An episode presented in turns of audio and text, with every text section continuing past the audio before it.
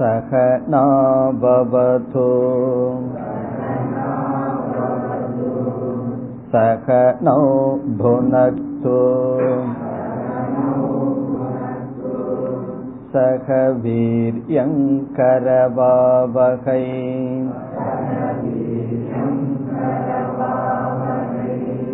तेजस्विना बधितमस्तु मा वि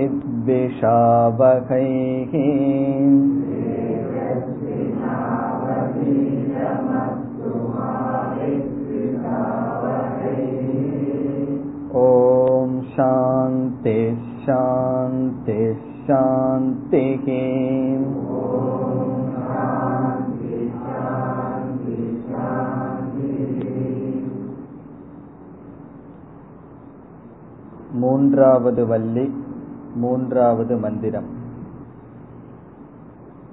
आत्मानम् रथिनं विद्धे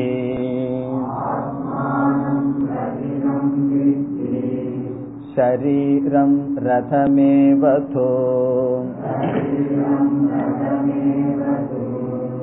बुद्धिं तु सारथिं विद्धि मनः प्रग्रहमेव च। इन्द्रियाणि हयानाहुः।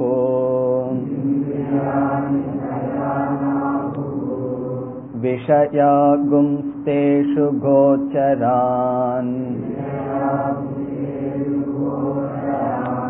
आत्मेन्द्रियमनोयुक्तम्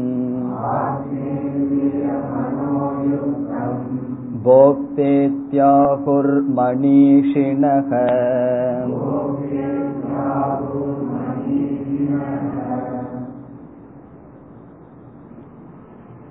இந்த மூன்றாவது வள்ளியினுடைய ஆரம்பமானது ஜீவாத்மா பரமாத்மாவினுடைய அறிமுகமாக அமைந்தது ரிதம் பிபந்தௌ சுக்ருதஸ்ய லோகே என்று கர்ம பலனை அனுபவித்துக் கொண்டிருக்கின்ற இந்த ஷரீரில் சாயா தபோ நிழலுக்கும் ஒளிக்கும் சமமான இரண்டு தத்துவம் இருக்கின்றது என்று அறிமுகப்படுத்தப்பட்டது. இங்கு யமதர்மராஜா உண்மையில் எதை அறிமுகப்படுத்த விரும்புகிறார் என்றால் ஜீவாத்மாவை அறிமுகப்படுத்த விரும்புகின்றார். எதற்காக? இந்த ஜீவாத்மா வாழ்க்கை என்னும் ஒரு பயணத்தை செய்பவன் என்று அறிமுகப்படுத்துகின்றார். இந்த பகுதியில் சென்ற வகுப்பில் பார்த்தோம் ஒரு கல்பனை வர இருக்கின்றது வாழ்க்கையையே ஒரு பயணமாக கல்பனை செய்யப்பட இருக்கின்றது. இந்த கல்பனையில் பயணி யார் என்று முதலில் அறிமுகப்படுத்தப்பட்டது. இந்த பயணியுடன் இந்த பயணி அடையப்பட வேண்டிய பரமாத்மாவும் சேர்த்து அறிமுகப்படுத்தப்பட்டது. இனி இரண்டாவது மந்திரத்தில் இந்த பயணிகள் இரண்டு வகைப்படும் என்று கூறினார் யமதர்மராஜா. ஈஜானானாம் பாரம் திதீர்ஷதாம் என்று சொல்லப்பட்டது. யாகம் செய்ய விரும்புபவர்கள் இகலோக பரலோகத்தை விரும்புபவர்கள் ஒரு விதமான பயணி. பிறகு அபயம் என்று கூறுகின்ற மோக்ஷத்தின் கரையை அடைய விரும்புபவர்கள் இனியொரு விதமான பயணி. இரண்டு பேர் இரண்டு விதமான முடிவுக்கு செல்ல விரும்புகிறார்கள் என்றால் அந்த இரண்டு பேரும் ஒரே பாதையில் போக முடியுமா? ஒருவர் வடக்கே இருக்கின்ற ஒரு ஸ்தலத்திற்கு செல்ல விரும்புகிறார். ஒருவர் ராமேஸ்வரம் செல்ல விரும்புகிறார். ஒரே ஒரு வாகனத்தில் செல்ல முடியாது. காரணம் இருவர் அடைய இருக்கின்ற குறிக்கோள் வேறு. ஆகவே அவர்களுடைய மார்க்கம் சாதனைகளும் வேறாக இருக்கும்.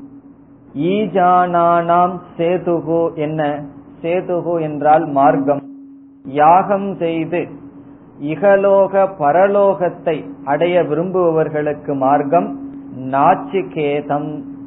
நாச்சிகேதம் என்றால் விதவிதமான யாகங்கள் தான் அல்லது சுருக்கமாக கூறினால் கர்ம செயல். பிறகு இந்த இகலோக பல பரலோக வேண்டாம் என்று முடிவு செய்பவர்களுக்கு அல்லது அபயத்தை அடைய விரும்புபவர்களுக்கு எது? மார்க்கம். அக்ஷரம் பரம் பிரம்ம. அந்த பரபிரம்மத்தை பற்றிய ஞானமே அவர்களுக்கு மார்க்கம் என்று. இரண்டு வித பயணிகள் இரண்டு வித மார்க்கங்கள் சொல்லப்பட்டது. இனி மூன்றாவது மந்திரத்திலிருந்து இந்த ரத கல்பனையானது வருகின்றது. முதலில் நாம் இந்த ரதம் ஷரீரம் என்றெல்லாம் இங்கு உபமைப்படுத்தி கூறப்படுகின்றது. அவைகளை பார்த்துவிட்டு இந்த ஸ்லோகத்திற்குள் செல்வோம். இந்த இரண்டு மந்திரங்களில் ஆறு விதமான உவமை சொல்லப்படுகின்றது. ஒவ்வொன்றாக நாம் பார்த்து ஏன் அப்படி சொல்கின்றது என்ற கருத்தையும் பார்ப்போம். நம்முடைய ஸ்தூல சரீரம் ரதத்திற்கு உதாரணமாக சொல்லப்படுகிறது. அது முதல் உவமானம். நம்முடைய ஸ்தூல சரீரம் ரதத்திற்கு ஓமானமாக சொல்லப்படுகிறது. வாழ்க்கை என்பது ஒரு பயணம் என்றால் அந்த பயணத்திற்கு ஒரு வாகனம் தேவை. வாகனம் இல்லாமல் பயணம் செய்ய முடியாது. ஆகவே ஜீவாத்மாவினுடைய பயணம் என்ற வாழ்க்கைக்கு துணையாக வாகனமாக இருப்பது நம்முடைய சரீரம்.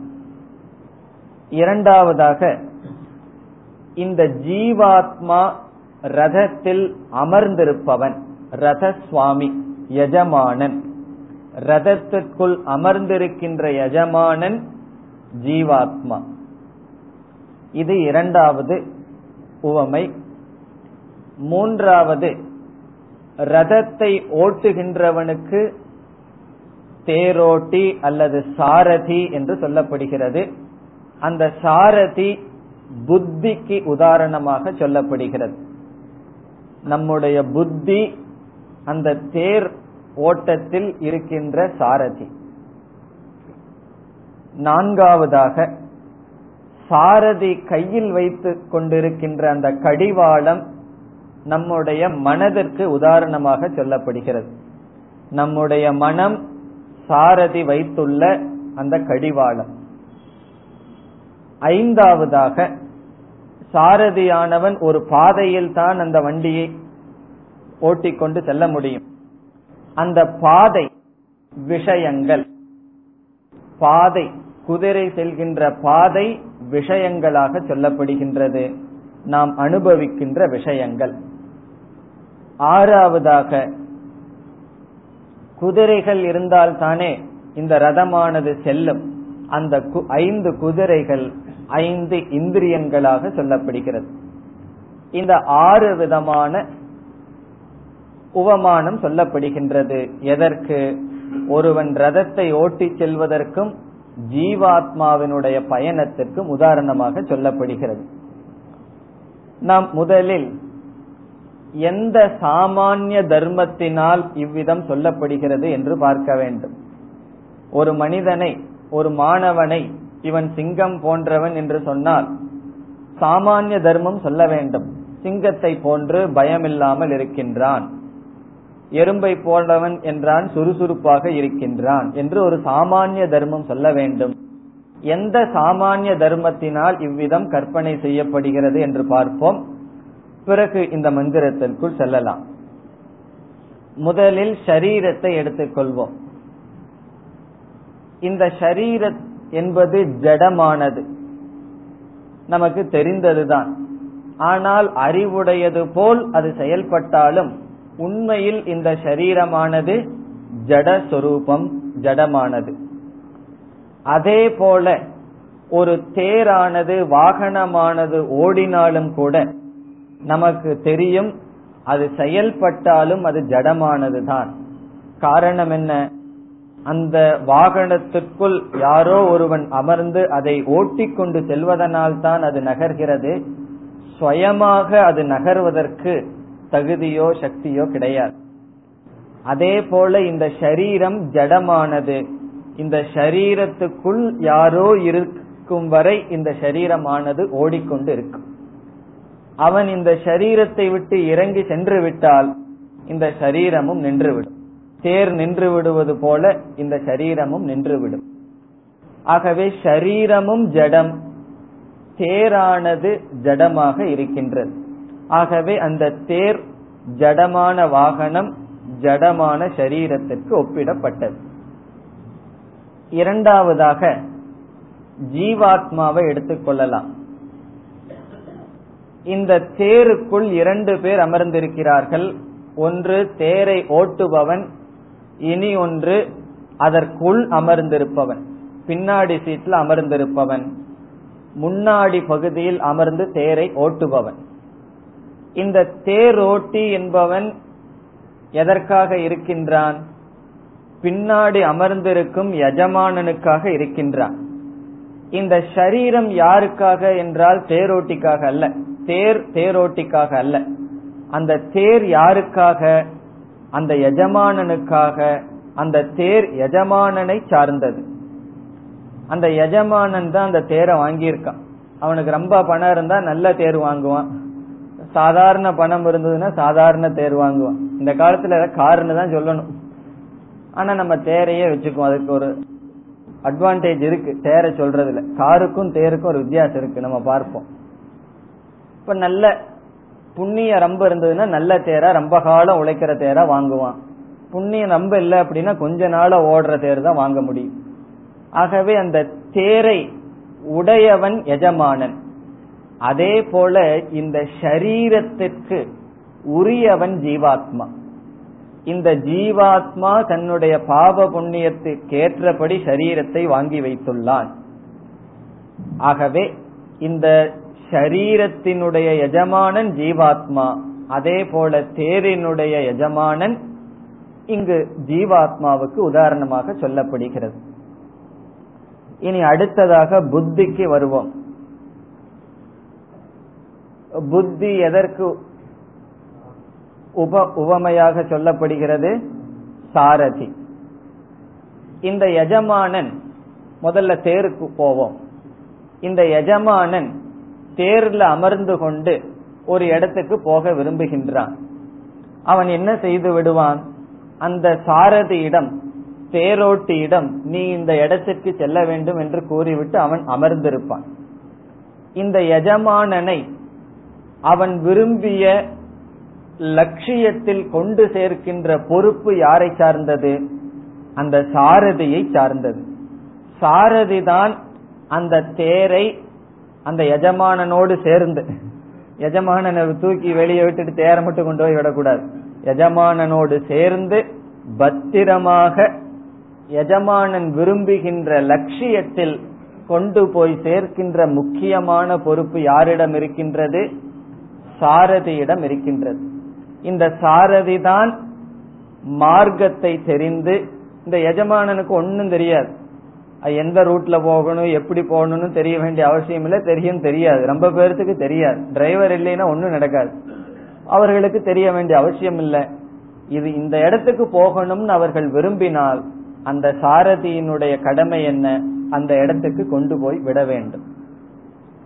அதே போல நம்முடைய வாழ்க்கையில் நாம் எதை அடைய விரும்புகின்றோமோ அந்த விருப்பம் மட்டும் இருந்தால் போதாது.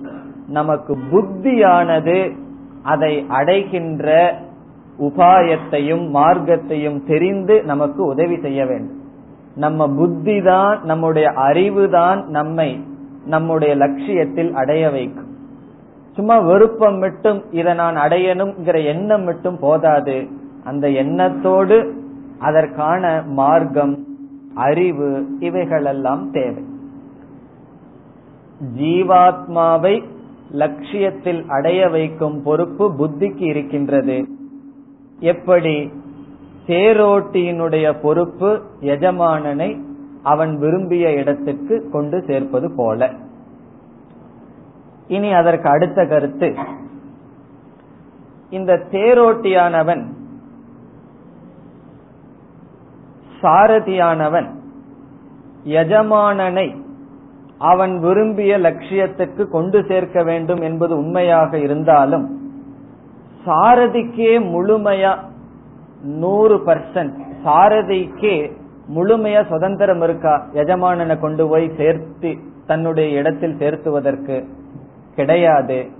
சாரதியானவன் இந்த ரதத்தை ரதத்தில் அமர்ந்திருப்பவனை ரதத்தின் மூலமாக கொண்டு செல்ல வேண்டுமானால் சாரதி யாருடைய துணை நாட வேண்டும் என்றால் குதிரைகளினுடைய துணை சாரதிக்கு தேவை.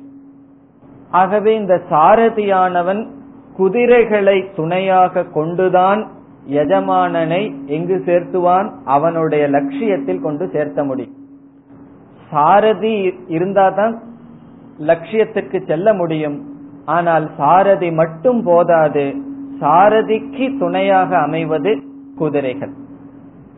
இந்த எஜமானனுக்கு நேரடியாக துணையாக அமைவது யார்? சாரதி. இந்த சாரதிக்கு துணையாக இருப்பது யார்? குதிரைகள். குதிரைகளினுடைய துணை கொண்டுதான் சாரதியானவன் இந்த தேரை இழுத்து கொண்டு செல்ல முடியும். அதே போல நம்முடைய புத்தியானது இப்ப நம்ம சரீரத்துக்கு வந்துடுறோம். நம்முடைய புத்தியானது இதுதான் என்னுடைய லட்சியம் என்று முடிவு செய்தாலும் கூட அந்த புத்தியிடம் முழு சுதந்திரம் கிடையாது. இந்த புத்தி என்ன செய்ய வேண்டும்? இந்திரியங்களினுடைய துணை கொண்டுதான் இந்த புத்தியானது அதனுடைய லட்சியத்தை சாதிக்க முடியும். இந்திரியங்கள் எல்லாம் புத்திக்கு துணை புரியவில்லை என்றால் புத்தி இருந்தும் நமக்கு பயன் கிடையாது. ஆகவே புத்தியானது இந்திரியங்களினுடைய துணை கொண்டுதான் இந்த சரீரத்தை இழுத்துக்கொண்டு செல்ல முடியும். அதாவது ஏன் குதிரைகளும் இந்திரியங்களும் ஒப்பிடப்படுகிறது என்றால் குதிரை வந்து தேரை இழுத்துட்டு போறது போல இந்த உடலை இழுப்பது நம்முடைய இந்திரியங்கள். நம்மளுடைய இந்திரியங்கள் எந்த பொருளை அனுபவிக்க விரும்புகின்றதோ அந்த இடத்துக்கு இந்த உடல் இழுக்கப்படுகின்றது. நமக்கு விருப்பம் இருக்கோ இல்லையோ. இப்ப சாஸ்திரம் கேட்கணும்னு காது விரும்புது. மனது விரும்புறது என்றால் அந்த இந்திரியமானது இந்த இடத்துக்கு இந்த சரீரத்தை இழுத்து வருகிறது. இதே போல நம்முடைய விருப்பம் புத்தி நம்மளுடைய விருப்பத்திற்கு தகுந்தாற்போல் அல்லது இந்திரியத்தினுடைய விருப்பத்திற்கு தகுந்தாற்போல் இந்த சரீரமானது இழுக்கப்படுகின்றது. நல்ல விஷயத்துக்கும் சரி தவறான விஷயத்திற்கும் சரி. ஆகவே இந்திரியம்தான் நம்முடைய சரீரத்தினுடைய செயலுக்கு காரணமாக இருக்கின்றது. ஆகவே குதிரைகள் இந்திரியத்துடன் ஒப்பிடப்படுகின்றது. இனி அடுத்ததாக மனதிற்கு வருவோம். முதலில் தேருக்கு செல்லலாம். இந்த ரதத்தில் தேரோட்டியானவன் குதிரையினுடைய துணை கொண்டுதான் லட்சியத்திற்கு எடுத்துச் செல்வான் என்று பார்த்தோம்.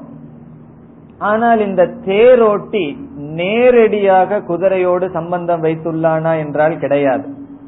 அவன் இருக்கின்ற இடத்திற்கும் குதிரைக்கும் ஒரு கயிறு சம்பந்தப்படுத்தியுள்ளது அந்த கயிறுக்கு தான் கடிவாளம் என்று சொல்கின்றோம்.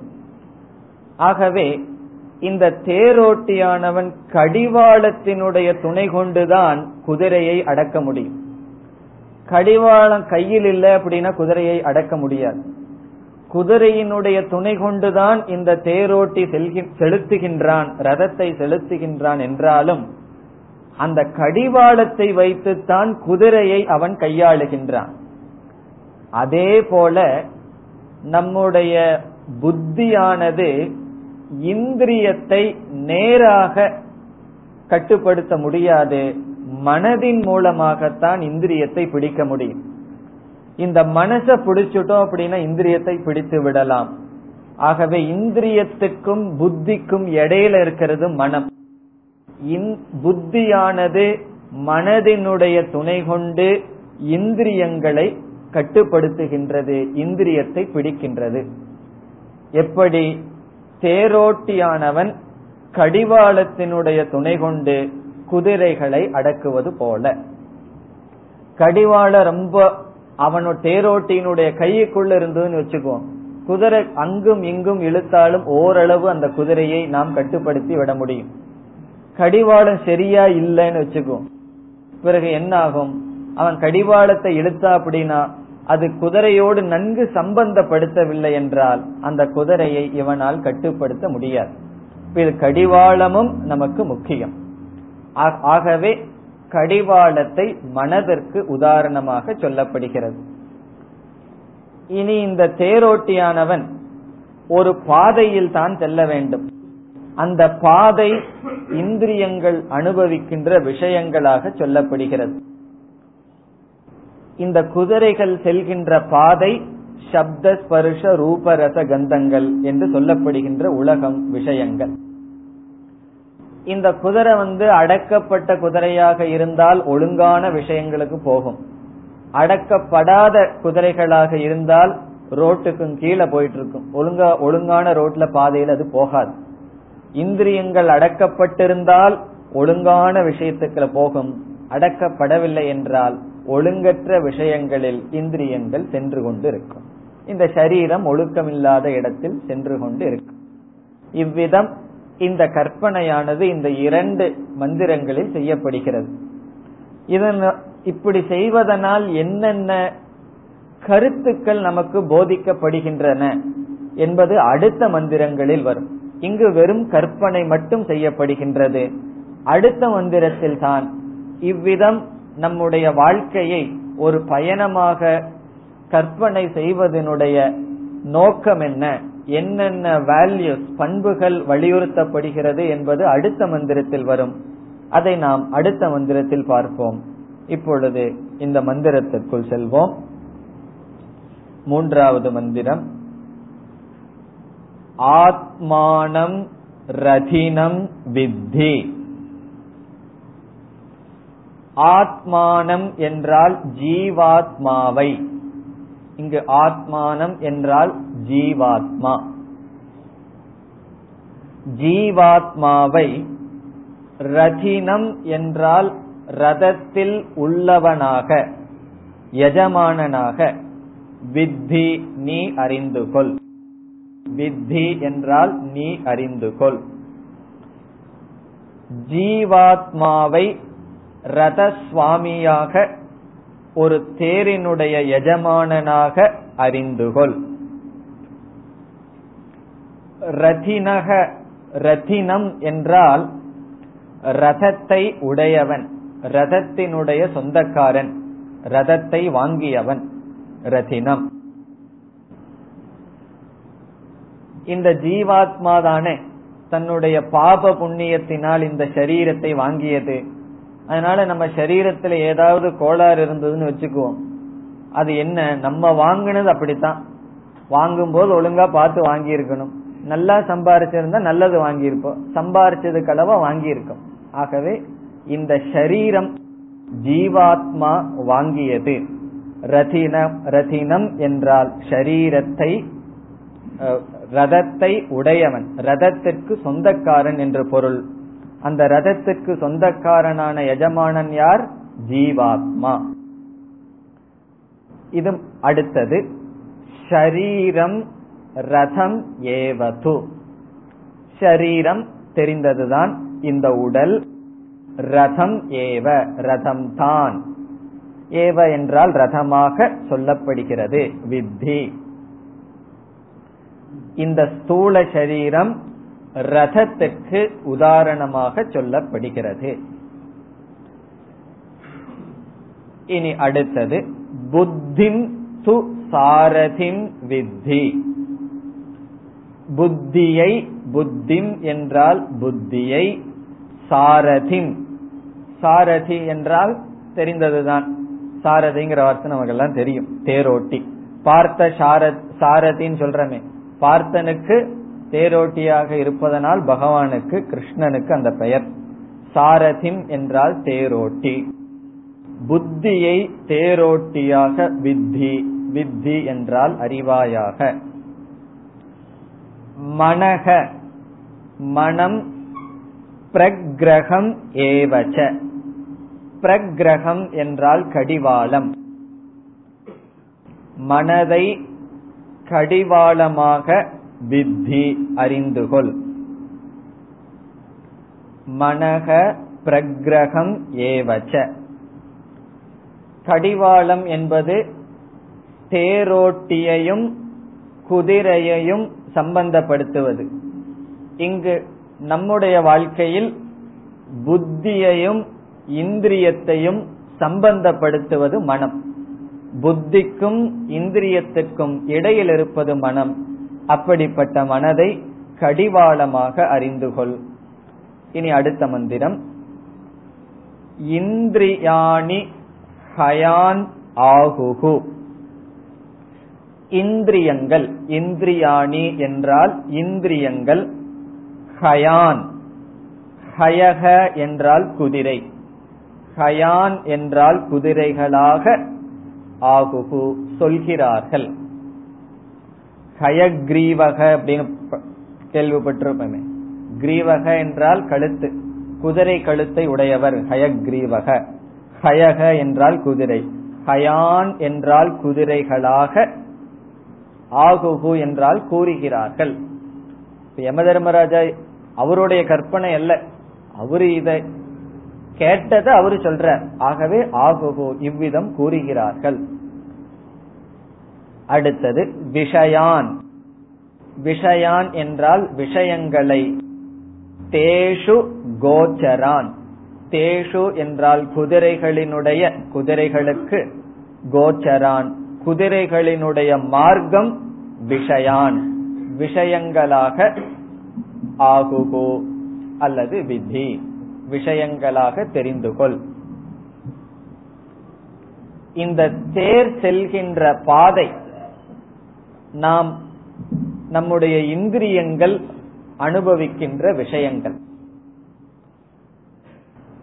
இதோடு ஆறு விதமான உவமானமும் கூறப்பட்டது. இனி இரண்டாவது வரியில் இந்த ஆத்மானம் ரதினம் வித்தி என்று ஆரம்பித்தார். அப்பொழுது நமக்கு ஒரு குழப்பம் வந்து விடலாம்.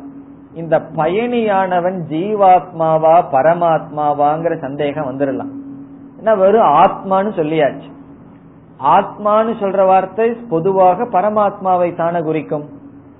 ஆகவே அந்த குழப்பம் வந்துவிடக் கூடாது என்பதற்காக யமதர்மராஜா அந்த ஆத்மாவை ஜீவாத்மாதான் ரத சுவாமி என்பதை விளக்குகின்றார். இங்கு கூறப்பட்டுள்ள ஆத்மா எப்படிப்பட்டது? ஆத்மேந்திரிய மனோயுக்தம் போக்தா. இங்கு சொல்லப்படுகின்ற ஆத்மா போக்தா. அபோக்தா பரமாத்மா. போக்தா என்றால் கர்ம பலனை அனுபவிப்பவன் கர்ம பலத்தை செய்பவன். இங்கு போக்தா என்றால் இந்த பயணத்தை அனுபவிப்பவன்.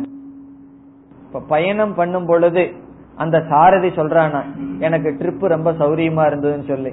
ஏன்னா அவன் தான் கஷ்டப்பட்டு ஓட்டிட்டு போறான்.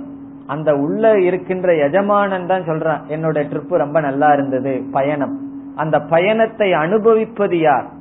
பயணத்தை அனுபவிக்கின்ற போக்தா தான் இங்கு சொல்லப்படுகின்றது. ஆத்மா என்ற சப்தத்தில். பிறகு இந்த போக்தாவை பற்றிய விளக்கம் இந்த போக்தா எப்படிப்பட்டவன்? ஆத்ம இந்திரிய மனோயுக்தம். இந்த பெரிய சொல்லுல முதல் சொல் ஆத்ம என்ற சொல் ஸ்தூல சரீரத்தை குறிக்கின்றது. ஆத்ம என்றால் ஸ்தூல சரீர இந்திரிய இந்திரியங்கள் மன மனம் யுக்தம். இதனுடன் கூடிய போக்தா. ஸ்தூல சரீர இந்திரிய மனம் புத்தியும் சேர்த்திக் கொள்ள வேண்டும். புத்தி அகங்காரம் சித்தம். இப்படிப்பட்ட ஸ்தூல சூக்ம சரீரத்துடன் யுக்தம் என்றால் கூடியவன் போக்தா. இங்கு சொல்லப்படுகின்ற எஜமானன் நிர்குணமான பரம்பொருள் சைத்தன்யம் அல்ல இந்த சரீரம் இந்திரியம் மனம் இவைகளுடன் கூடிய போக்தா தான் இங்கு எஜமானனாக இருக்கின்றான். பயணத்தை செய்கின்ற பயணி. இங்கு பயணி யார் என்றால் சம்சாரி ஜீவாத்மா. அப்படித்தான் சங்கரர் சொல்றார். பயணிகள் எல்லாமே சம்சாரின்றார் யாரெல்லாம் பயணம் செய்கிறார்களோ அவர்கள் எல்லாம் சம்சாரின்றார் காரணம் என்ன? எனக்கு இங்க திருப்தி இல்லை. அதனால பயணத்தை மேற்கொள்கின்றேன். ஜேர்னி செய்யறோம் அப்படின்னு சொன்னாவே திருப்தி இல்லாததுனால தானே. ஆகவே சம்சாரி போக்தா சுகதுக்கங்களை அனுபவித்துக் கொண்டிருப்பவன். இதெல்லாம் யார் கூறுகிறார்கள்? மணிஷினக ஆகுகு. மணீஷினக என்றால் ஞானிகள். மணீஷினக ஞானிகள் இவ்விதம் கூறுகிறார்கள். ஆகுகு. மணிஷா என்றால் புத்தி ஞானம். மணிஷினக என்றால் அந்த ஞானத்தை உடையவர்கள். இவ்விதம் ஆகுகு என்றால் கல்பனை செய்கிறார்கள். வாழ்க்கையையே ஒரு பயணமாக ஞானிகள் இவ்விதம் கல்பனை செய்கிறார்கள். தமிழ்ல கற்பனைன்னு சொல்லுவோம்.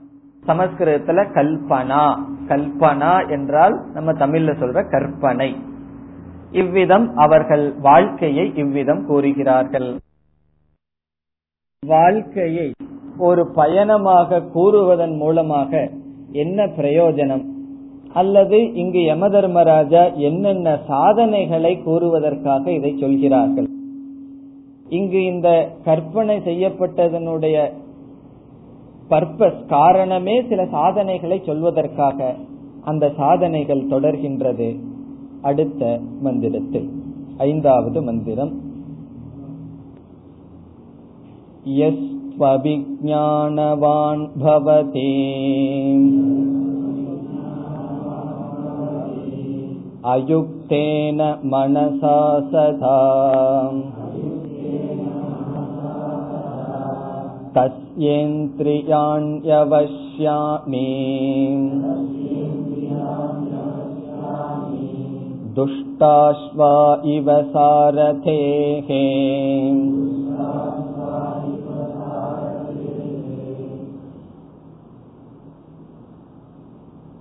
முதலில் நாம் விளக்கத்தை பார்த்துவிட்டு இந்த மந்திரத்திற்குள் செல்வோம் ஒரு பயணம் நன்கு அமைய வேண்டுமென்றால் என்னென்ன நிபந்தனைகள் என்னென்ன கண்டிஷன் இருக்க வேண்டும் என்று பார்க்க வேண்டும். ஒருவர் ஒரு பயணத்தை மேற்கொள்கிறார். ஒரு எஜமானன் வீட்டிலிருந்து ரதத்தில் ஏறி ஒரு இடத்துக்கு போய் சேர விரும்புகிறார். அவர் வந்து சக்சஸ்ஃபுல்லா அந்த இடத்துக்கு போய் வெற்றி அடைய வேண்டும் என்றால் என்னென்ன நிபந்தனைகள் இருக்க வேண்டும்? அவைகளே தான் நம்மளுடைய வாழ்க்கைக்கு உள்ள நிபந்தனைகள். முதல்ல ரதத்தை எடுத்துக்கொள்வோம் இந்த ரதம் அவருக்கு எப்படி இருக்க வேண்டும்? முதல்ல ரதம் குட் கண்டிஷன்ல இருக்கணும். இந்த ரதத்தில் இருக்கிற அந்த அச்சாணின்னு ஒண்ணு இருக்கு இந்த சக்கரத்தை கனெக்ட் பண்றது.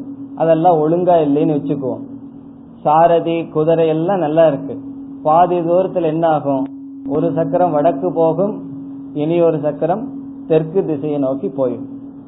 ஆகவே முதல்ல இந்த ரதமானது நல்ல கண்டிஷன்ல இருக்கணும் சரியாக இருக்க வேண்டும்.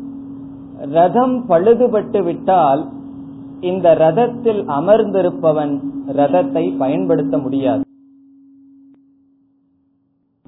அதே போல நம்முடைய ஷரீரம் ரதத்திற்கு உதாரணம் என்று கூறினால் நம்முடைய சரீரத்துக்கு என்ன கண்டிஷன் என்ன நிலை தேவை என்றால் நமக்கு தேவை இந்த சரீரத்துல ஆரோக்கியம்தான். இந்த ஆரோக்கியம் எதற்கு அப்படின்னு சொன்னா போகத்தை அனுபவிக்கிறதுக்கும் சரீரத்துக்கு பலம் ஆரோக்கியம் தேவை. அதே சமயத்தில் ஞானத்தை அடைய வேண்டும் என்றால் மோட்சத்திற்கு செல்ல வேண்டும் என்றாலும் சில சாதனைகள் செய்வதற்காக இந்த சரீரம் பாதுகாக்கப்பட வேண்டும். அதனாலதான் உபனிஷத்தினுடைய சாந்தி பாடங்கள் எங்களுடைய அங்கங்களுடன் ஸ்திரமாக இருக்க வேண்டும் என்று கூறப்படுகின்றது. திரைகி அங்கைகி. ஸ்திரமான அங்கங்களுடன் இருக்க வேண்டும் என்று ஏன் பிரார்த்திக்கப்படுகின்றது? போகத்தை அனுபவிப்பதற்கல்ல. சரீரத்தில் ஆரோக்கியம் இருந்தால்தான் நாம் ஏதாவது நல்லதோ கெட்டதோ செய்ய முடியும். நல்லது செய்யறதுனாலும் கூட சரீரத்தில் ஆரோக்கியம் தேவை. ஆகவே சரீரத்தை நாம் பாதுகாக்க வேண்டும். அது முதல் இது வந்து ஒரு பெரிய விஷயம் அல்ல சாதாரண விஷயம்தான். இருந்தாலும் இதுவும் ஒரு கருத்து தான் இந்த சரீரத்துக்கு எவ்வளவு நம்ம முக்கியத்துவம் கொடுக்கணும்னா ஆரோக்கியத்துக்கு தான் இந்த சரீரத்தை பாதுகாக்கணும். இப்ப சில பேர் இந்த காரை எப்படி வச்சுக்குவாங்க தெரியுமோ? காருக்கு வந்துருவோம். அந்த காலத்துல இருந்து இந்த காலத்துக்கு வருவோம். எப்ப பார்த்தாலும் அதை அழகுபடுத்துறதுலயே இருப்பார்கள். அதை வந்து பெயிண்ட் பண்றது அதுக்கு ஸ்டிக்கர் ஒட்டிட்டு இருக்கிறது அது ரொம்ப அதிகம். சில பேர் அவர்களுடைய காரை கண்டுக்கவே மாட்டார்கள். ஒர்க் ஷாப்ல கட்டி இழுத்துட்டு போற வரைக்கும் அது வீட்லயே இருக்கும். ரொம்ப கஷ்டப்பட்டு தான் காரை வீட்டுல ஒர்க் ஷாப்ல கொண்டு போய் விடணும். அந்த அளவும் இருக்கக்கூடாது. இப்ப என்ன செய்யணும்? இந்த சரீரத்தை ரொம்ப மோசமா போற அளவுக்கு வச்சுக்க கூடாது அல்லது எப்ப பார்த்தாலும் சரீரத்துல பவுடர் ஓட்டே இருக்கக்கூடாது. இந்த ரெண்டு செய்யக்கூடாது. அதிகமா இந்த சரீரத்துக்கு போகம் கொடுத்தாலும் அது வந்து அதிகமா அதுக்கு தான் மோகம்னு பேர். ஒரு ஒரு பொருளுக்கு எவ்வளவு வேல்யூ கொடுக்கணுமோ அவ்வளவுதான் கொடுக்கணும் அதே சமயத்துல அதை கவனிக்காமையும் விடக்கூடாது. நான் இந்த சரீர அபிமானத்தை விடணும். அன்னமய கோஷத்திலிருந்து நான் தாண்டனும் அதனால நான் இந்த சரீரத்தை கவனிக்க மாட்டேன்னு விடக்கூடாது. இந்த சரீரம் தர்ம சாதனம் சொல்லப்படுகிறது. தர்மத்திற்கு சாதனம் இந்த சரீரம் ஆகவே இது வந்து பெரிய கருத்து அல்ல இருந்தாலும் ஒரு கருத்து இந்த சரீரத்தினுடைய ஆரோக்கியம் தேவை. இங்கு நான் கூற விரும்பி வருகின்ற கருத்து என்னவென்றால் ஆரோக்கியத்துக்கு அளவா தான் சரீரத்துல கவனம் இருக்கணும். அதுக்கு மேல சரீரத்துக்கு கவனம் இருக்க கூடாது அதுதான் இங்க கருத்து. நம்ம வந்து அதுக்கு மேல சரீரத்துக்கு கவனம் கொடுத்துறோம். அதனுடைய ஃபார்ம் எப்படி இருக்கு அப்படின்னு எல்லாம் நினைச்சிட்டு இருக்கோம் ஆரோக்கியத்துக்களவா இந்த சரீரத்துக்கு கவனம் நாம் செலுத்த வேண்டும். அது போதும். நம்மளுடைய ஜேர்னிக்கு பயணத்துக்கு அது போதும். இனி இரண்டாவது தேரோட்டி கிட்ட வருவோம். இப்ப தேரோட்டியானவன் இந்த எஜமானனுக்கு ஒரு வேலை இல்லை. எஜமானனை பத்தி பேச வேண்டிய அவசியம் இல்லை. காரணம் என்ன? அவன் போக்தா. பேசாம உள்ள உட்கார்ந்துட்டு போய் சேர இடத்துல போய் சேர்ந்தா போதும். அவனுக்கு ஒரு சாதனையும் தேவையில்லை. மத்த ஆளுக தான் சாதனை செஞ்சுட்டு இருக்கணும் இந்த தேரோட்டிக்கு என்ன தேவை? தேரோட்டியானவன் எஜமானனை கொண்டு போய் இந்த சரீர ரதத்துல எடுத்துட்டு போய் சேர்த்தணும்னு சொன்னா இந்த தேரோட்டிக்கு முதல் அறிவு எங்கு போக வேண்டும்ங்கிற அறிவு தேவை. அப்பதான் அவன் ஒழுங்கா ஓட்டிட்டு போவான். சாத்தியம். இந்த இடத்துக்கு தான் போகணும் அப்படின்னு அந்த தேரோட்டிக்கு தெரிஞ்சிருக்கணும். அப்பதானே அவன் வந்து அந்த தேரையே ஓட்டிட்டு போக முடியும். அந்த இடத்துக்கு போகணுங்கிற சாத்திய ஞானம் மட்டும் இருந்தால் போதாது. அதற்கான மார்க்கத்தையும் தெரிஞ்சிருக்கணும். சாதன ஞானம். சாத்திய ஞானம் சாதன ஞானம். இந்த இடத்துக்கு போகணுங்கிற அறிவுனால மட்டும் அவன் ஒழுங்கா தேர ஓட்டிட்டு போயிட முடியாது. இந்த மார்க்கத்தின் வழியாகத்தான் செல்ல வேண்டும் என்ற அந்த மார்க்கத்தை பற்றிய அறிவும் தேவை. இப்ப பாதி வழியில போன உடனே அவனுக்கு தெரியலன்னு வச்சுக்கோ மார்க்கம் தெரியல. பொதுவா எஜமானன் என்ன சொல்லிடுவார் இந்த இடத்துக்கு போகணும்னு சொல்லிடுவார் அந்த சாத்தியம் தெரிஞ்சு போச்சு. எஜமானனிடமிருந்து தெரிஞ்சிட்டார். யார்? சாரதி. மார்க்கம் தெரியல அப்படின்னு சொன்னா உலகம் உரண்டதான? போய் பார்ப்போம். எப்படியும் போய் சேர்ந்துருவோம்ட்டா போறது. அவன் எப்ப போய் சேருவான்? என்ன செய்யணும்? போற வழியில கொஞ்சம் என்கொயரி பண்ணணும். இந்த இடத்துக்கு எது மார்க்கம் என்று நாலு பேர்த்திட்ட கேட்டு தெரிஞ்சுட்டு கேட்டு தெரிஞ்சுட்டு போகணும். அதே போல இந்த புத்தி என்ன செய்யணும்? புத்தி போக வேண்டிய இடம் தெரிஞ்சாலும் கூட அதற்கு இதுதான் மார்க்கம் என்று சாஸ்திர ஆச்சாரியருடைய உதவியை புத்தி நாடன் இந்த புத்தி நான் சுயமாவே போயிருவேன் அப்படின்னா வழி தெரியாத சாரதி மாதிரி வழி தெரியாதவன். நானே கண்டுபிடிச்சு போயிடுறேன்னா அவன் எப்படி போய் சேருவான்? கண்டிப்பா போய் சேர முடியாது. ஆகவே இந்த சாரதியினுடைய முதல் தகுதி என்ன? அறிவு தேவை சாரதி. விஞ்ஞானம் விஞ்ஞானம் என்றால் அறிவு தேவை. எதை பற்றிய அறிவு? சாத்திய சாதனம். எங்கு போய் சேர வேண்டும்ங்கிற அறிவு சாரதிக்கு தெரிந்திருக்க வேண்டும். எப்படி போக வேண்டும் என்ற அறிவும் தெரிஞ்சிருக்கணும். இந்த எப்படி போக வேண்டும்ங்கிற அறிவை வந்து எப்படி தெரிய வேண்டும் அவன் விசாரித்து தெரிந்து கொள்ள வேண்டும். ஒரு இடத்துல கேட்டு புரியல அப்படின்னு சொன்னா இனி ஒரு இடத்துல கேட்கணும். நாலு பேர்த்துக்கிட்ட தெளிவா புரியுற வரைக்கும் விசாரம் செய்யணும். இப்ப சில பேர்த்திட்ட நம்ம வழிகாட்டம்னு வச்சுக்கோம் புதுசா ஊருக்கு போயிருக்கோம்.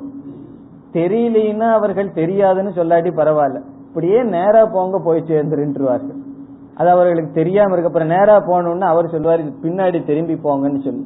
நமக்கு சந்தேகமா இருந்தா ஒரு இடத்துலங்கிறது நாலு இடத்துல நின்று விசாரம் செய்து இதுதான் மார்க்கம்னு ஊர்ஜிதம் செய்ததற்கு அப்புறம் போகணும். அந்த விசாரிக்கணும். இந்த சாரதி வந்து சில பேர் டிரைவர் அப்படி இல்ல. போயிருவோம் போய் பார்த்துருவோம் அப்படின்ட்டு போவார் பிறகு திரும்பி வருவார்கள். அப்படி இருக்கக்கூடாது. அந்த சாரதி புத்தி அந்த இடத்துல புத்தி சரண்டர் ஆகணும் சாரதிக்கு. புத்தியை மற்றவர்களிடமிருந்து அறிவை பெற வேண்டும். இல்லைன்னா அந்த சாரதிக்கு போக முடியாது. இனி அதே போல புத்திக்கு வந்தால் இந்த புத்தியானது லட்சியத்தை தெரிந்திருக்க வேண்டும். இந்த லட்சியம் என்ன லட்சியம் என்று தெரிந்திருக்க வேண்டும். சில சமயங்கள்ல தவறான லட்சியத்தையே இதுதான் என்னுடைய லட்சியம்னு சில புத்தி நினைச்சிட்டு அதுக்கு ஒண்ணுமே செய்ய முடியாது. சரியான லட்சியம் மோட்சம் தான் என்னுடைய லட்சியம்னு புத்தி முடிவு செய்து விட்டா விட்டதுன்னு வச்சுக்குவோம் அது ஒரு பெரிய படி. சரியான சாத்தியத்தை தேர்ந்தெடுக்கிறதே ஒரு படி. தேர்ந்தெடுத்ததற்கு அப்புறம் அந்த புத்தி என்ன செய்யணும்? பலருடைய வாழ்க்கையில மோட்சத்தை தேர்ந்தெடுத்து விடுவார்கள். ஆனால் அவர்கள் செய்யற அடுத்த தவறு என்னன்னா அந்த புத்தியானது இதுதான் சாதனை என்று தெரியாமல் அது தானாகவே செயல்பட ஆரம்பித்து விடுகிறது. எப்படி? நானே படிச்சுக்குவேன் நானே ஜபம் பண்றேன் நானே தியானம் செய்கின்றேன் மோட்சத்தை அடைந்து விடலாம். இதுக்கு எதுக்கு சாஸ்திரம்? எதுக்கு குரு கிட்ட போகணும்னு? இந்த புத்தியானது சரணடைறது அதை அந்த அபிமானத்தை விடுறது அப்படிங்கிறது அவ்வளவு சுலபம் அல்ல. ஏன்னா இனி ஒருவரிடம் போய் கேட்கணும்னு சொன்னா அந்த புத்தியானது சரணடைந்து இருக்க வேண்டும் பணிவெல்லாம் இருக்க வேண்டும். ஆகவே புத்திக்கு இருக்க வேண்டியது சாத்திய ஞானம் சாதன ஞானம். இத சுருக்கமா என்ன சொல்லலாம் விவேகம். இப்ப புத்திக்கு வந்து விவேகம் இருக்க வேண்டும். எங்கு போக வேண்டும்? எப்படி போக வேண்டும்? இது தெரியல அப்படின்னு சொன்னா இதை தெரிந்து கொள்ள வேண்டும். சாத்தியத்தையும் புத்தி வந்து சாஸ்திரத்தின் மூலமாக சாதனையையும் சாஸ்திரத்தின் மூலமாக தெரிந்திருக்க வேண்டும். இனி அடுத்ததாக குதிரைக்கு வருவோம். குதிரைகள் வந்து இந்திரியங்களுக்கு சொல்லப்படுகிறது. இந்த புத்தி வந்து நம்ம மோக்ஷத்தை நிச்சயம் பண்ணிடுதுன்னு வச்சுக்குவோம். என்ன நம்ம படிக்கிறது? உபனிஷத் மோக்ஷ சாஸ்திரம் இந்த புத்தியானது சாத்தியத்தை நிச்சயம் செய்து விட்டது. என்னுடைய சாத்தியம் மோக்ஷம். நான் இந்த மோக்ஷத்தை நான்காவது புருஷார்த்தத்தை அல்லது கட்டோபனிஷத்தினுடைய சொல்படி ஸ்ரேயஸை அடைய வேண்டும் என்று முடிவு செய்து விட்டது. இந்த புத்தி முடிவு செய்து விட்டாலும் இந்த புத்தி தன்னுடைய விருப்பத்தை நேரடியாக அமுலுக்கு கொண்டு வர முடியாது. இந்த புத்தியானது சாரதியானது இந்த இடத்துக்கு போலான்னு முடிவு பண்ணிட்டார். இதுதான் மார்க்கம்னு தெரிஞ்சு போச்சு. இருந்தாலும் அந்த மார்க்கத்தின் வழியாக இந்த ரதத்தையும் எஜமானனையும் செலுத்துவது குதிரையின் மூலமாகத்தான் புத்தியானது சாரதியானது செலுத்துவான். குதிரையினுடைய துணை அவனுக்கு இல்லைன்னு வச்சுக்குவோம். குதிரையினுடைய வசம் அவன் கையில இல்லை அப்படின்னு எடுத்துக்கொண்டால் அவனுக்கு மார்க்கம் தெரிஞ்சு தெரிஞ்சிருக்கலாம் லட்சியம் தெரிஞ்சிருக்கலாம் ரதம் நல்லா இருக்கலாம் போய் சேர மாட்டான். காரணம் என்ன? குதிரைகள் வேறு எங்காவது அவனை இழுத்து கொண்டு சென்று விடும். ஆகவே இந்த குதிரைகள் என்ன செய்திருக்க வேண்டும்? அடக்கப்பட்டு இருக்க வேண்டும். இந்த சாரதிக்கு குதிரை தன்னுடைய வசத்தில் இருந்தால்தான். அந்த சாரதிக்கு குதிரை எப்பொழுது வசத்தில் இருக்க வேண்டும்? மீதி எல்லாம் சாரதிக்கு தெரிஞ்சிருக்கணும். சாத்தியம் தெரிஞ்சு மார்க்கம் தெரிந்து ரதம் நல்ல கண்டிஷன்ல இருந்து இவ்வளவு இருந்தாலும் போதாது. அந்த குதிரை மிக மிக முக்கியம். அந்த குதிரைகளெல்லாம் கையில் இருந்தா தான் அந்த மார்க்கத்துல விட முடியும். அதே போல நம்மளுடைய சரீரத்துல ஆரோக்கியம் இருக்குதுன்னு வச்சுக்குவோம். நாம் முடிவு செய்து விட்டோம் இந்த ஜீவாத்மா முடிவு செய்து விட்டான் மோட்சத்தை அடைஞ்சிருவோம். புத்தியும் தெரிந்து விட்டது மோட்சத்தை அடைந்து விடலாம். மோட்சத்தை தான் அடைய வேண்டும்னு புத்திக்கும் தெரிஞ்சாச்சு. இனி அடுத்தது புத்தியானது அதற்கான மார்க்கம் என்ன? ஞான யோகம் சாஸ்திர விசாரம் அதுவும் புத்திக்கு தெரிஞ்சாச்சு. இவ்வளவு இருந்து சாஸ்திர விசாரம் எல்லாம் செய்ய வேண்டும் என்றால் அல்லது இந்த சாதனையில் ஈடுபடுத்த வேண்டும் என்றால் புத்திக்கு யாருடைய துணை தேவை? நம்முடைய இந்திரியங்களினுடைய துணை தேவை. தாது பிரசாதாத் மகிமான மாத்மனக என்று நம்ம பார்த்தோம். சென்ற வள்ளியில பார்த்தோம். தாது பிரசாதாத் மகிமான மாத்மனக தாது என்றால் இந்திரியங்கள். நம்மளுடைய இந்திரியங்களினுடைய அனுகிரகத்தினால் ஆத்ம தத்துவத்தினுடைய மகிமையை தீரர்கள் பார்க்கிறார்கள் என்று உபனிஷத் சொல்லுச்சு. நான் அங்க சொன்ன இதனுடைய விளக்கம் பிறகு பார்ப்போம். இந்திரியங்களினுடைய அனுகிரகம் என்னன்னா அது நம்ம நம்முடைய கட்டுப்பாட்டுல இருக்கிறது தான் அதனுடைய அனுகிரகம். அது வேற எந்த அனுகிரகமும் நமக்கு செய்ய வேண்டாம். நமக்கு வந்து உபகாரம் செய்யக்கூடாது. உபத்திரம் செய்யாம இருக்கிறதே உபகாரம் தான் சில சமய பெற்றோர்கள் குழந்தைகளை சொல்லுவார்கள் நீ உபகாரம் உபத்திரம் பண்ணாம இருக்கிறது தான் உபகாரம் என்று சொல்லுவார் அப்படி அந்த இந்திரியங்கள் நமக்கு தொல்லை கொடுக்காமல் இருப்பதே அது செய்கின்ற நமக்கு பேர் உதவி இப்ப இந்திரியங்களானது கட்டுப்பட்டிருக்க வேண்டும். இனி நம்ம ரதத்துக்கு செல்லுவோம். இந்த சாரதியானவன் இந்திரியத்தை எப்படி கட்டுப்படுத்துவான்? நேரடியாக அமர்ந்த இடத்திலிருந்து இந்திரியத்தை அவன் கட்டுப்படுத்துவதில்லை. மனதின் மூலம் கயிற்றின் மூலமாகத்தான் கடிவாளத்தின் மூலமாகத்தான் அந்த இந்திரியத்தை கட்டுப்படுத்த முடியும். இப்ப இந்திரியத்திற்கும் சாரதிக்கும் இணைக்கின்ற அந்த கயிறு தான் இங்கு நாம் மனமாக பார்க்க இருக்கின்றோம். அந்த கடிவாளம் அவனுடைய கையில வச்சிருக்கணும். சில சமயங்கள்ல குதிரை வேகமா போகும்போது கடிவாளத்தை விட்டுருவார்கள்.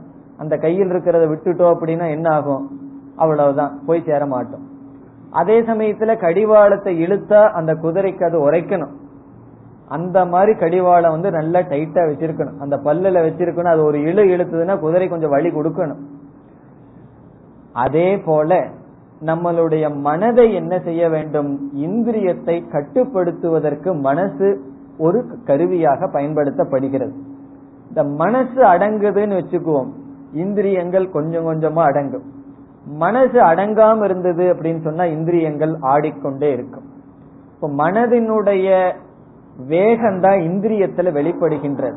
இப்ப மனதுக்கு வந்து அடக்கம் இல்லை என்றால் இந்திரியங்களும் அடக்கம் இல்லாமல் இருக்கும்.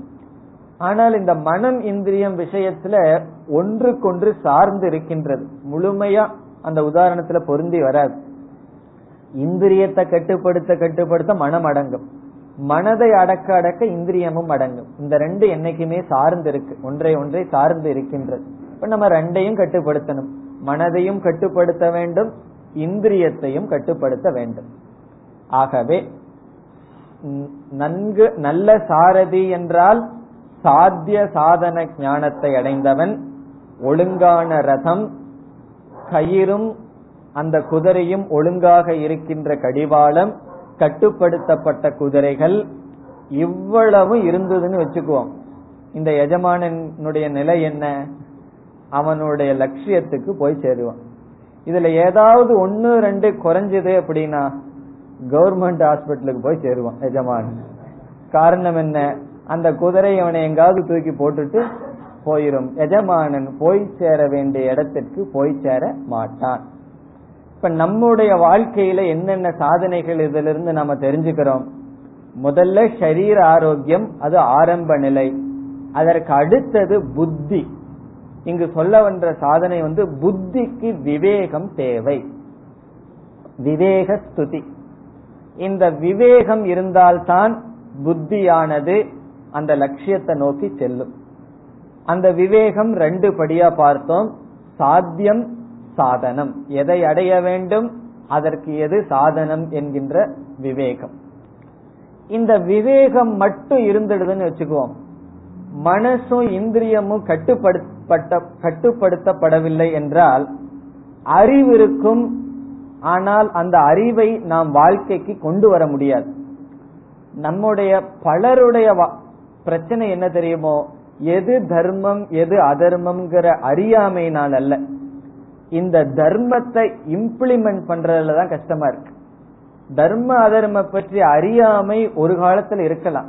சாஸ்திரம் எல்லாம் கொஞ்சம் படிச்சதுக்கு அப்புறம் நமக்கு நல்லா தெரியும். இதை நான் செய்யணும் இதை நான் செய்யக்கூடாது. இந்த விஷயத்துக்கு நான் வருத்தப்பட வேண்டிய அவசியம் இல்லைன்னு அறிவு நல்லா சொல்லும். ஆனால் இந்த மனமும் இந்திரியமும் கட்டுப்படுத்தப்படவில்லை என்றால் அந்த அறிவுனால ஒரு பிரயோஜனம் கிடையாது. இந்த சாரதிக்கு நல்ல அறிவு இருக்கு. எங்க போகணும் எப்படி போகணும்னு சொல்லி. இந்த குதிரைகளும் கடிவாளமும் அவன் கையில கிடைக்கல. ஒழுங்கா இல்லை என்றால் அவன் எப்படி போக முடியும்னா. எல்லாற்றுடைய நம்ம கேசே இதுதான். புத்தி இருக்கு. ஆனால் இந்திரியங்களும் மனமும் கட்டுப்படுத்தப்படாததனால் தான் என்னாகின்றது? இந்த அறிவானது ஒன்றும் வாழ்க்கையானது வேறாகவும் இருக்கின்றது. இந்த அறிவுக்கும் வாழ்க்கைக்கும் வேறுபாட்டுக்கு என்ன காரணம்? இந்த புத்தி இந்திரியத்துலதான் கட்டுப்பாடு இல்லாதது. ஆகவேதான் நமக்கு எவ்வளவு தூர புத்தி இருக்குதோ அப்படிப்பட்டவர்கள் நாம் அல்ல. எப்படிப்பட்ட மனதை உடையவர்களோ அவர்கள்தான் நாம். நான் யாருன்னு சொன்னா எப்படிப்பட்ட மனதை உடையவனோ அதுதான் நான். என்னென்னலாம் அறிவை உடையவனோ அது நான் அல்ல. காரணம் என்ன? ஸ்டேஜ்ல தான் அந்த அறிவு வேலை செய்யும். வாழ்க்கைக்கு வந்தா அந்த அறிவு வேலை செய்யாது. ஸ்டேஜ்னு சொன்னா மற்றவர்களுக்கு உபதேசம் பண்ணும்போது. மற்றவர்களுக்கு உபதேசம் பண்ணும்போது அறிவு வேலை செய்யும். ஆனால் நமக்கு என்று வரும் பொழுது அந்த அறிவு பயன்பட வேண்டும் என்றால் அது மனதிற்குள் வர வேண்டும். அது அந்த அறிவானது மனம் இந்திரியங்களுக்குள் சென்றிருக்க வேண்டும் என்றால் இந்திரியம் மனம் கட்டுப்படுத்த கட்டுப்படுத்தப்பட்டிருக்க வேண்டும். இந்த கேள்வி வந்து எல்லா சாஸ்திரத்திலையும் இருக்கு. இப்ப அர்ஜுனன் வந்து கீதையில மூணாவது அத்தியாயத்துல கேட்கின்றான். பல இடங்கள்ல ஒரு கேள்வி வருகின்றது. அந்த கேள்வி என்னவென்றால் தெரிந்தும் ஒருவன் ஏன் தவறு செய்கின்றான்? மகாபாரதத்துல துரியோதனே சொல்றான் எனக்கு தெரியுது தர்மம் எது அதர்மம் எது. ஆனாலும் பொறாமப்படக்கூடாதுன்னு தெரிஞ்சாலும் பொறாம வருதே அப்படின்னு அவன் சொல்றான். தெரிந்தும் ஒருவன் ஏன் தவறு செய்கின்றான்? இந்த ஒரு கேள்வி எல்லா பிரகரண கிரந்தங்கள் முக்கியமான சாஸ்திரங்கள்ல எல்லாம் வருது. அதற்கு எல்லா இடத்திலையும் கொடுக்கிற பதில் என்ன? தெரிகிறதுங்கிறது புத்தியில உன் வாழ்க்கைங்கிறது மனசோட இருக்கு. இப்ப நம்ம வந்து நம்மளுடைய மனசோட தான் வாழ்ந்துட்டு இருக்கிறோமே தவிர புத்தியோட வாழ்றது நம்மளுடைய மனசோட தான் நம்ம அபிமானம் வச்சு வாழ்ந்துட்டு இருக்கோம். ஆகவே நம்மளுடைய மனம் நம்மளுடைய இந்திரியம் இந்த இரண்டு கட்டுப்பாடுங்கிறதா ரொம்ப ரொம்ப முக்கியம். இந்த கட்டுப்பாடு இல்லாம அறிவை மட்டும் வளர்த்திட்டு வந்துட்டோம்னு வச்சுக்கோம் இந்த அறிவு நமக்கு இருக்கும். இந்த அறிவு எவ்வளவு பிரயோஜனம் கொடுக்கும்னா எவ்வளவு தூரம் மனக்கட்டுப்பாடு பண்ணியிருக்கிறோமோ அவ்வளவு பிரயோஜனம். அந்த அறிவு கிட்ட இருந்து வரும். மனக்கட்டுப்பாடு இந்திரிய கட்டுப்பாடு இல்லை என்றால் அந்த அறிவும் நமக்கு பிரயோஜனத்தை கொடுக்காது. இங்க மனக்கட்டுப்பாடு இந்திரிய கட்டுப்பாடுனா தார்மீகமான வாழ்க்கை. பிறகு மனசில் இருக்கிற சில வேல்யூஸ் கோபப்படாம இருக்கிறது தெய்வீக சம்பத் பார்த்துட்டு இருக்கிறோமே அந்த தெய்வீக சம்பத்தெல்லாம் மனதில் இருக்க வேண்டிய பண்புகள் இந்திரியத்தில் ஒழுக்கம் நல்லதை பார்த்து நல்லதை கேட்டு நல்லதை சுவைத்து இப்படி எந்தெந்த விஷயங்கள் எல்லாம் நம்மளுடைய மேன்மைக்கு பயன்படுமோ அதை மட்டும் பயன்படுத்துவது. இந்த மூன்று சாதனைகள் தான் இங்கு சொல்லப்படுகின்றது. விவேகம் மன கட்டுப்பாடு இந்திரிய கட்டுப்பாடு. விவேக தெரிந்த சாதனை மனக்கட்டுப்பாட்டுக்கு என்ன பெயர் பார்த்திருக்கோம்? சமக அப்படின்னு பார்த்திருக்கோம். எங்க சாதன சதுர்த்திய சம்பத்தில. இந்திரிய கட்டுப்பாட்டுக்கு நம்ம பார்த்த பெயர் தமக. இந்த மூன்று சாதனை தான் இங்கு சொல்லப்படுகின்றது. இந்த முழு கற்பனையை எதற்காகன்னா இந்த மூன்று சாதனைக்காகத்தான். விவேகக சமக தமக. அறிவு மனக்கட்டுப்பாடு இந்திரிய கட்டுப்பாடு. இது மூணு சேர்ந்து இருந்தால் ஒருவன் இந்த பிறவியிலேயே நிச்சயமாக லட்சியத்தை அடைவான். சில பேர் சாஸ்திரம் படிக்கும் போது எனக்கு இந்த பிறவியில வராட்டியும் பரவாயில்ல அடுத்த பிறவியில வரட்டும்னு அவ்வளவு கான்பிடன்ஸோட படிப்பார்கள். அவசியம் அல்ல இந்த மூன்றும் இருந்து விட்டால் இந்த பிறவின்னு சொல்ல வேண்டாம். இப்பொழுதே நாம் அந்த லட்சியத்தை அடைவோம். இனி நம்ம மந்திரத்திற்குள் வருவோம். யக து பவதி. யக எவனொருவன்? அவிஞானவான் இங்கு முதலில் யமதர்மராஜா நெகட்டிவா சொல்றார் எதிர்மறையா சொல்றார். விஞ்ஞானவான் என்றால் என்ன? அறிவை உடையவன் அவிஞானவான் என்றால் அறிவை இல்லாதவன். இது யாருக்கு போகுது? புத்திக்கு போகுது. அறிவு இல்லாத புத்தியை உடையவன். விஞ்ஞானவான் பவதி அவிஞானவான் பவதி. அறிவு மட்டும் இல்லாம இருந்தா போதாது. அறிவு மட்டும் இல்லை என்று இங்கு சொல்லவில்லை. பிறகு என்ன கிடையாது? அயுக்தேன மனசா சதா. மனசா என்றால் அப்படிப்பட்ட மனதுடன் கூடியவன். எப்படிப்பட்ட மனம்? அயுக்தேன. யுக்த மனக என்றால் கட்டுப்படுத்தப்பட்ட மனம். அயுக்தக என்றால் ஒழுங்குபடுத்தாத கட்டுப்படுத்தாத. கட்டுப்படுத்தாத மனதையுடன். எப்பொழுது அவனுடைய மனம் கட்டுப்படுத்தப்படவில்லைன்னா யமதர்மராஜா சொல்றாரு சதா. எல்லா நேரத்திலையும் கனவுலையும் கூட மனம் கட்டுப்பாடாது. ஏன்? தேவையில்லாத கனவு தான் வந்துட்டு இருக்கும் ஆகவே சதா. எல்லா காலத்திலும் அவனுடைய மனம் அவனிடம் கிடையாது. அயுக்தேன மனசா சதா. இப்படி இருக்கிறவனுக்கு அவனுடைய இந்திரியங்களினுடைய நிலை என்ன? தஸ்ய இந்திரியாணி அவனுடைய இந்திரியங்கள் அவசியாணி பவந்தி. அவனுக்கு கட்டுப்பாடு இல்லாமல் சென்றுவிடும். அவனுடைய இந்திரியங்கள் அவனை வஷ்யம் என்றால் இந்த இடத்துல வசக நம்ம கட்டுக்குள் இருப்பது அவசியானி என்றால் கட்டு கட்டை மீறி சென்றுவிடும். எப்படி? துஷ்ட அஸ்வாகா இவ சாரதேகே. சாரதேகே என்றால் சாரதியினுடைய துஷ்ட அஸ்வாகா இவ. துஷ்ட அஸ்வாகா என்றால் கட்டுப்பாட்டை மீறிய கட்டுப்படுத்தப்படாத குதிரைகளைப் போல அவனுடைய இந்திரியங்கள் கட்டுப்படுத்தாமல் அவனை நாசத்திற்கு எடுத்து செல்லும். நம்மளைய வேற யாரும் வந்து நாசம் பண்ண வேண்டிய அவசியம் இல்லை நம்மளுடைய இந்திரியங்களே நம்மை நாசப்படுத்தி விடும் மண்டோதரி அப்படி சொல்லிட்டு தான் அழுகிறா. ராவணன் இறந்ததற்கு பிறகு உன்னை கொன்றது உன்னுடைய இந்திரியம்னு சொல்லிட்டு தான் அழுகின்றாள். அவசியானி இந்திரியங்கள் நம்மை கட்டுப்படுத்தாமல் எடுத்துக்கொண்டு சென்றுவிடும். யாரை போல? சாரதேகே. எப்படிப்பட்ட சாரதி? அவிஞானவான் புத்தி இல்லாத சாரதியினுடைய ஒழுங்கில்லாத கடிவாளத்தை உடைய துஷ்ட அஸ்வங் மோசமான கட்டுப்படுத்தப்படாத குதிரை என்ன நிலைக்கு சென்று விடுமோ அந்த நிலை அடைந்து விடும் இனி அடுத்த மந்திரத்துல நேரடியா வர்ற அறிவுடைய சாரதி ஒழுங்கான மனம் கட்டுப்படுத்தப்பட்ட குதிரை போல் இருக்கும் என்று கூறி பிறகு அவர்களுடைய பலன் என்ன மோக்ஷம் என்ற பலனை அடைவார்கள். என்றெல்லாம் கூறுவார் அதை அடுத்த வகுப்பில் பார்ப்போம் ॐ पूर्णमधपूर्णमिधम् पूर्णात्पूर्णमुदच्छते पूर्णस्य पूर्णमादाय पूर्णमेवावशिष्यते ॐ शान्ति शान्ति शान्तिः